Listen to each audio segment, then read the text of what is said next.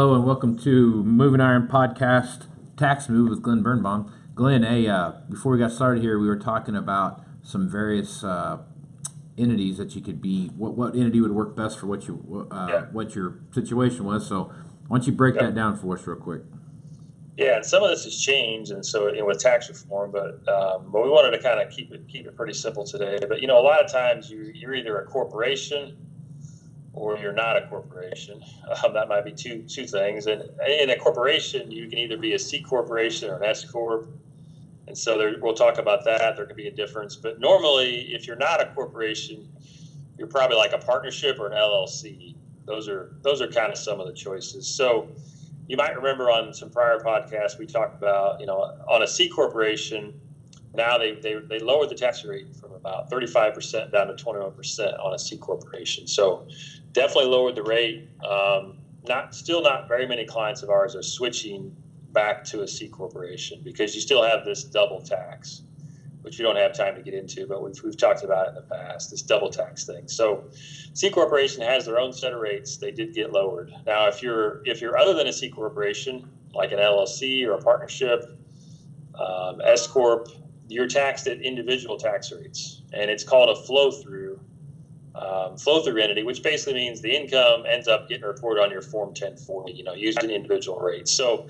We wanted to talk primarily today about the difference between an S corporation and a partnership or an LLC that's taxed as a partnership because of course casey we can't we can't make this too complicated you can actually be an llc and be taxed as an s corporation or you can be taxed as a partnership. So an llc by of itself doesn't really tell you what type of entity you are for tax purposes. So we want to basically compare being taxed as a partnership versus being taxed as an s corporation. And in general a lot of the tax is the same because again uh, you have a capital gains rate all the all the income flows to your tax return either way. So you might think well what's the difference between an s corp or a partnership? And that's what we wanted to talk about today so probably a long-winded introduction casey but, Hey man, but, uh, we, we got a long time, so don't worry about it. Um, so So let's dive in there. So tell me the difference between when what should I be a, a limited liability company or when should I be a, an S corp? So let's start. You know, let's talk about farmland. You know, Okay. if we have any that's that's its sole purpose is to own farmland, you know, rent it out maybe to third parties or, or rent it out to ourselves, right? What type of entity do we typically recommend? This will kind of illustrate some of the differences. You're going to get taxed the same. Income tax is the same. It's our preference though is for it to be a partnership, or a lot of times an LLC tax is a partnership. Um, now, why is that? Well, it's it's really the problem of an S corporation. So if I put land in an S corporation, and let's say there's two brothers, right, and there's 200 acres total, and the base, you know, this ground was bought a long time ago here in Illinois, so it's only got like two thousand dollars an acre basis, okay, but it's worth you know 10 grand today. And so this was put in this S corporation a long time ago, and if we want to break up, we want to break up our entity and say, you know what, we don't want to, you know, we've got our own family, right? Each, I'll take my 100 acres, right? And my brother takes his 100 acres, and we, we move on, right? How is that a problem, you might think? Well, it's a very big problem. It's treated as if you sold the land at fair market value. So even though you didn't sell the land, right? I didn't really cash out. I just took the 100 acres that were mine. You're going to have a gain recognized when we kind of liquidate the corporation, the S corporation, even though. So my example, ten thousand dollar value, two thousand dollars a basis, I'm going to get hit with an eight thousand dollar gain. Now it's a capital gain, it's a lower tax rate, but it's still a gain. Okay, so bottom line is an S corporation kind of you don't really want to break that up if you have appreciated assets inside of there, right? Okay. Now versus a partnership, if I had put that land in a partnership a long time ago, it's got two thousand dollars a basis, ten thousand dollars of value, and we say, you know what, we want to move go our own way. Let's just divide up. You, you know, my brother takes hundred acres, I take hundred acres. There's no gain that's gener- triggered, and now I I keep that two thousand dollars a basis right in my in my land, and so if I would sell it later, I'd have that eight thousand dollar gain. But by liquidating the partnership, I don't trigger a gain. So that's a very big difference. It's that's not something you want to think about necessarily. Like if we're just forming this entity, like what about if we break up, right? But it is a consideration. So bottom line is a partnership is the preferred vehicle when you put something like land that has a lot of appreciation in it. Okay, so most most most most farmland is in a partnership if you know in the last say 30 years. Right. So uh, that's if uh, if me and my brother or me and my sister, whoever were were farming together, we'd set that partnership up. But if it was just just me by myself and I had Yeah. however many two thousand acres, I'm gonna go out there and do it. What what's the best avenue in that situation? Okay, good question. You, it's still really for that specific situation. I'm going to still argue for our partnership because if I have a, let's now switch it to a, an equipment entity, right? Uh, You've got all your farm equipment in a partnership, okay? And well, let's let's let's start hard first. If I have all my equipment in an S corp, right, and it's worth two million dollars, no question about it. It has no debt, so this might be a an improper, you know, a non theoretical, a non-practical example. Let's just say there's two million of equipment in there. There's no basis in it because you've wrote it all off, right, Casey? Because you wrote it all off against income, right? So you got no basis left. Two million dollars. And if you're if you're going to bring another person into that S corporation, say, hey, why don't you buy into my corporation, right? Because I want to, you know, kind of gradually get out. What would you be asking for? What would you expect them to pay you? You know, they're Yeah, whatever whatever percentage that they bought in for that you'd want, you know, whatever the Up to basis two million, right? Yeah, yeah, two million makes sense, right? makes sense. Yep. So if it's ten percent, it'd be two hundred grand. If I'm doing math on the fly here, you know. Right. Okay, now I'm going to put my buyer hat on. Okay, if I if I buy 200 10 percent of your entity, I do not get to depreciate that two hundred thousand dollars that I just paid you.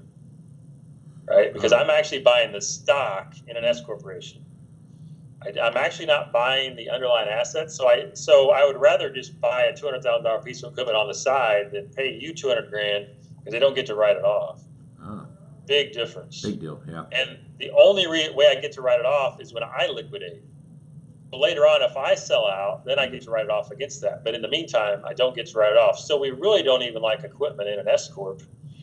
If you're planning on transitioning it, now if you're just eventually, if your plan is to totally sell out and somebody buys 100% of the assets of your S corporation, then the buyer gets to, because they're buying assets now, right? They're going to get to write it off. But if you're, if you have planned to transition it, you know, whether it could be to a son or daughter or just somebody else, it's more tr- problematic to be an S corporation because you're actually buying stock, not buying the assets. That makes any sense. No, it makes perfect sense. Yeah. Now, in a partnership, same exact scenario, two million dollars of equipment in a partnership, no basis. I buy, I pay you two hundred grand. I, I get to depreciate that two hundred grand. Okay. Now you have gain, ordinary gain, but you probably expect that because you wrote it off in the first place. Right. So bottom line, if I'm buying a partnership, it's like I'm buying the underlying assets. I'm buying stock in a partnership, right? Yeah. But it's like I'm buying, for tax purposes, it's like I'm buying the underlying assets. If I'm buying stock in an S corporation, I'm just buying stock. I don't get to write it off. So very big differences on like exit events or entrance events. During the middle time, though, just the income, Mhm. how the how it all flows, all the income would flow to your tax return, same. But it's very different on entrance and exit. Gotcha. Okay. So, So. partnership's the way to go then, huh? Well, just for that specific reason, yes. But there's other downsides of partnerships. So, All right. It's always a but we're just, we're just okay. today we're just trying to talk about you know just this this specific situation.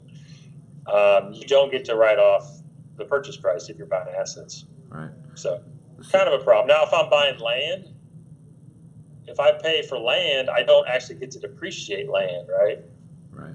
So the fact that I don't, if I'm, I'm potentially indifferent, I still like land in a partnership. But you know, so number one, if you're buying an S corp and you're paying for appreciation inside of that S corp, you know, for equipment or whatever, you're not going to be able to write it off.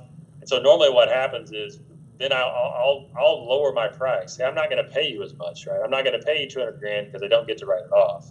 Maybe I'm only going to pay you 150,000. This is like a negotiation. So that's one of the big differences is if I want to break up, an S corp is bad, or if I just want to bring in another partner and I don't want to totally get out, they're going to be stuck with just buying my stock and not getting to write off their purchase price. Okay. So Makes sense. Yeah. I mean, obviously, it's been more beneficial for the the partner you're bringing in to do it that way. Otherwise, you're kind of just yeah, you know you're really just buying stock, like you said. So yeah, it makes more sense. Right. Now another thing I want to talk about just briefly, and this isn't totally in my wheelhouse, but But uh, on the farm bill, you know, which I know what's well, there's a bill that's passed the House, there's a bill that's passed the Senate. The current rules on farm program payment limits are that you you get if you own an S corp and that's the it's your operating farm, right? It's the main operating operator. You get one payment limit because it's an S corp or it's a limited partnership. If you have a general partnership, which we haven't even talked about the difference between that, but if I have a general partnership, which is a more traditional way, general partnership you are actually able to have multiple payment limits depending on the number of owners. That's the current rules. Now, the House bill that's been passed actually allows like S corporations and, and LLCs to potentially have more than one payment limit. What do you mean by payment Versus- limit? What do you mean? What's that? Payment limit is like $125,000 max that you can get like on a government type, you know, subsidy of, Oh, okay. you know, all right, all right. whether, you know. So there are some like legal differences that that make like uh, an LLC potentially not as good if you're up against those payment limits. Now, obviously, in recent years, you know, haven't been that situation, but you know, way prices are trending, you don't know, right? So it's it's another consideration. That's you know, you have tax considerations, but you also have kind of farm bill, government subsidy limitations, and there are a couple different rules. The Senate bill would, I believe, yeah, it retains the traditional limitation, or basically you get like one limit for the active person. So there are some differences uh, between the House and the Senate farm bills right now. So, so that's another consideration that you got to got to weigh. Yeah. So, Wow, that's uh, it's all good stuff there, man. That's a, a good a good reason for guys to uh, really consult their accountants before they really start Yeah. making some big decisions about stuff. You've got to, you know, maybe the one homework assignment is, you know, just just make sure you know what type of entity you have, or you, you might have, you know, different entities, right? I have some stuff in a partnership, some stuff in an S corp, so we can't. There's different rules. You might hear your your you know your friend, he did this to get out of a situation, but maybe he's got an S corp, or maybe he has a partnership. So you really got to make sure you know what type of entity you have um, to know what your what the tools are in your toolbox. And, and sometimes you gotta you've got them in multiple entities, so you got to apply different techniques to different different entities. So it, it gets complicated. Right on, man. All right, Glen. Well, obviously there's a lot to, lot to know there and a lot to uh, be aware of. So if guys want to get a hold of you and talk more about their tax situation or what entity is the best situation for them, how would they do that? Well, you can always look me up at Twitter at, at Glen Birnbaum or at Heinold Banwart here. Our phone number is uh, area code 309 694 4251. Be happy to talk to anybody. So, on. All right, Glen. Well, till uh, till next week. Uh, have a good one, and we'll talk to you then. okay, thanks, Casey.